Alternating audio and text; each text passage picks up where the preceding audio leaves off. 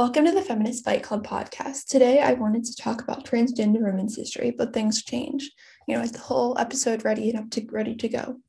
Statistics come out and shock people. However, I'm not surprised at, at all. Sexual violence and harassment, assault, and rape are no joke. Over 97% of women between the ages of 18 and 24 have experienced these things. As someone with a platform, even a small one, I want to talk about it. Raise awareness to this crisis Today, I'll be discussing what we can do as allies and supporters of these survivors, also calling out men for these their misogynistic ways, and we need to hold them accountable, and women for the matter of fact, because they do it too. And we'll be talking about some organizations that support survivors. Feminist and women's history is often brushed over in history classes, so I'm here to educate you. Let's get started. So I'll be talk- going to talk about organizations that you can donate. I'll leave the links um, in uh, in the description of the episode. So if you're curious, you can if you want to donate to support raise awareness and support survivors. So RAINN, which is Rape, Abuse, and Incest National Network, so that's R A I N N, is the largest anti sexual violence organization in the country. RAINN works to educate the public on sexual violence, providing up to date research and statistics on sexual assault. The organization also provides resources and support for survivors. 93% of every dollar donated goes, directly to programs that support survivors and prevent sexual violence. So the next one is called No More. No More is a coalition of ally, advocate, survivors, and government agencies and people working towards to prevent sexual violence. Instead of donation, instead of donations, you can shop on No More's product, No More's products, and proceeds go directly to their partners organizations which towards advocacy and prevention of these acts. Sorry, I'm just flipping a page.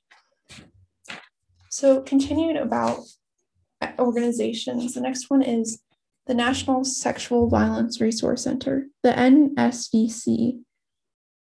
The NSVRC is working to prevent sexual violence through education, collaboration, and resources for survivors. Their recent study in perceptions of assault is eye opening. I recommend you read it. And proof that we need to be talking about more it more as a culture about what constitutes consent.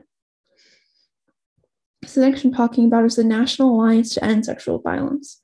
The NAESV focuses on legislation that supports survivors and prevent sexual violence. It was created by a coalition of statewide organizations, local rape crisis centers, and advocates.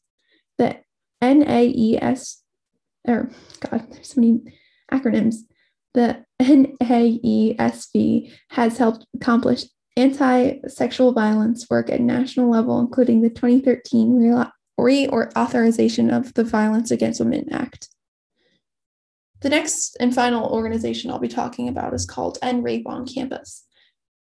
EROC is working specifically to address and prevent widespread sexual assault that happens in co- on college campuses. And yeah, so like in the name. Through education and ag- advocacy, the AROC is educating people on college campuses about sexual assault and supporting survivors of s- campus sexual violence. They worked continuously to defeat this Texas Senate Bill 5, 576, which makes failing to report campus sexual violence to college is a misdemeanor. While it sounds good in theory, the EROC stresses that it, this bill does not account for trauma it inflicts upon survivors.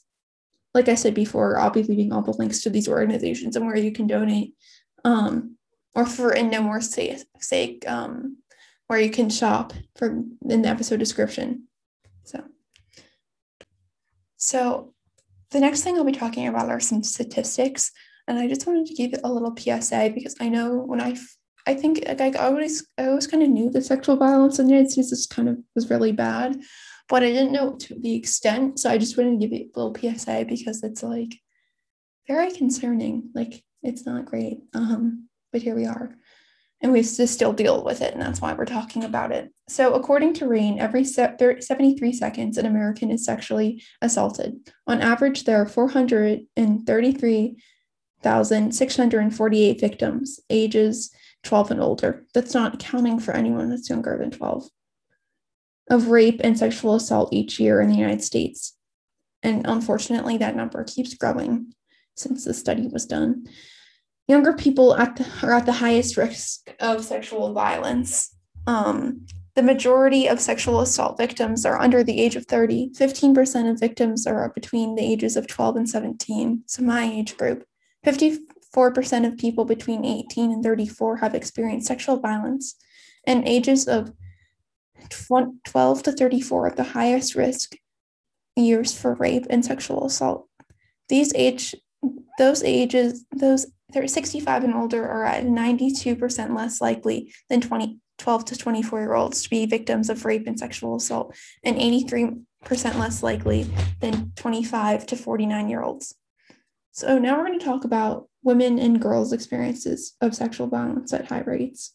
So one out of six American women or girls have experienced have or have been victims of an attempted or complete rape in her lifetime.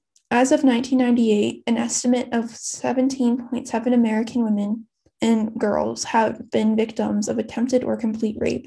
Young women are especially at risk. 82% of all ch- child victims are women. Or yes, are all women. 90% of adult rape are adult rape are female. Females ages 16 to 19 are four times more likely than the general population to be victims of rape, attempted rape, or sexual assault. So it's a, it's like scary because I'm in that age group and like my friends, people I know, I could, and it just it's, it's scary to think about. Women ages 18 to 24 who are, who are college students are three times more likely than women in in non in to experience, like, are more likely to experience sexual violence. Females of the same age who are not enrolled in college are four times more likely as well.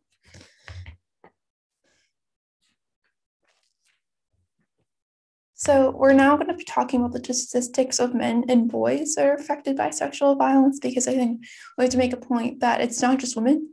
I mean, there's a large percentage of women, but Feel like I'd be doing disservice um, to not be talking about their experience as well, even though it's you know not my experience. Males between 18 and 24 who are college students are approximately five times more likely than non students of the same age to be a victim of rape or sexual assault. As of 1998, 2.78 million men in the US have been victims of attempted or completed rape. About 3% of American men, or 1 in 33, have experienced attempted rape, or completed rape in their lifetime. One of one out of every 10 rape victims are men. So now we're going to talk about transgender students that are uh, at a higher risk of sexual violence. 21% of TGQN, transgender, genderqueer, or nonconforming college students or you know high school students have been have been sexually assaulted compared to 18% of non TGQN females and 4% of non TGQ males. So it's like a large gap because I don't know if you I again um the human rights campaign is also doing some sort of like work like that but more in a legislative field so i'm going to link that them as below as well if you're interested so now we're finally going to talk about sexual violence can have long-term effects on victims I think that's kind of a given, but I don't think people know, most people know the statistics behind it. The likelihood of, that a person suffers suicidal or depressional, depressive thoughts increases after increases after sexual violence. 94% of women who are raped experience symptoms of PTSD during the two weeks following the rape. 30% of women report symptoms of PTSD nine months after the rape. 33% of women who are raped contemplate suicide. 13% of women who are raped attempt suicide. Approximately 70% of rape or sexual assault victims and survivors experience moderate to severe distress, larger, larger percentage than any other violent crimes.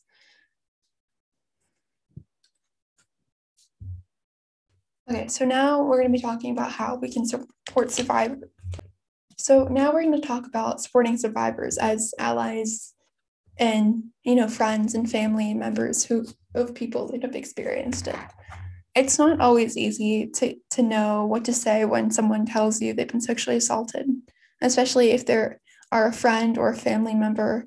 For a survivor, disclosing to someone they care about can be very difficult. So I encourage you to be support as supportive and non-judgmental as possible. Sometimes support means providing resources such as how to reach the National Sexual Assault Hotline, seeking medical attention, or report reporting the crime to the police but often listening to the be- is the best way to support a survivor. Here are some specific phrases, according to RAINN's staff, National Sexual Assault Hotline staff recommend to be supportive through survivors' healing process. The first one is I believe you, slash, it took a lot of courage to tell me about this. It can be extremely difficult for survivors to come forward and share their stories. They often feel ashamed, concerned that they won't be believed or worried that they'll be blamed. Your job is to support them. Be careful not to interrupt, interpret calmness as a sign that the event did not happen or occur. Everyone handles and responds to traumatic events differently. The best thing to do is to listen and believe and believe them. So the next phrase is you are not alone. I care about you and I am here to listen or help in any way possible. Let the survivor know that you are there for them and willing to listen to their story and if they are comfortable sharing it. Assess if people in their life feel com- like if they have people in their life if they're comfortable going to and remind them that there are there's services their service providers who are, able, who are able to support them as they heal from their experience because as much as it's important to listen to these survivors you're not a trained therapist you're not trained to you're not psychologically trained to do handle this stuff. So thank you for listening to this seventh episode of the Feminist Fight Club podcast. I hope you all enjoyed it. I know it's a tough topic to discuss, but I wanted to shed some light on it. Next week's episode will focus on transgender women's history to clo- conclude Women's History Month. However, we should always be learning about women's history and feminist history. See you all next week.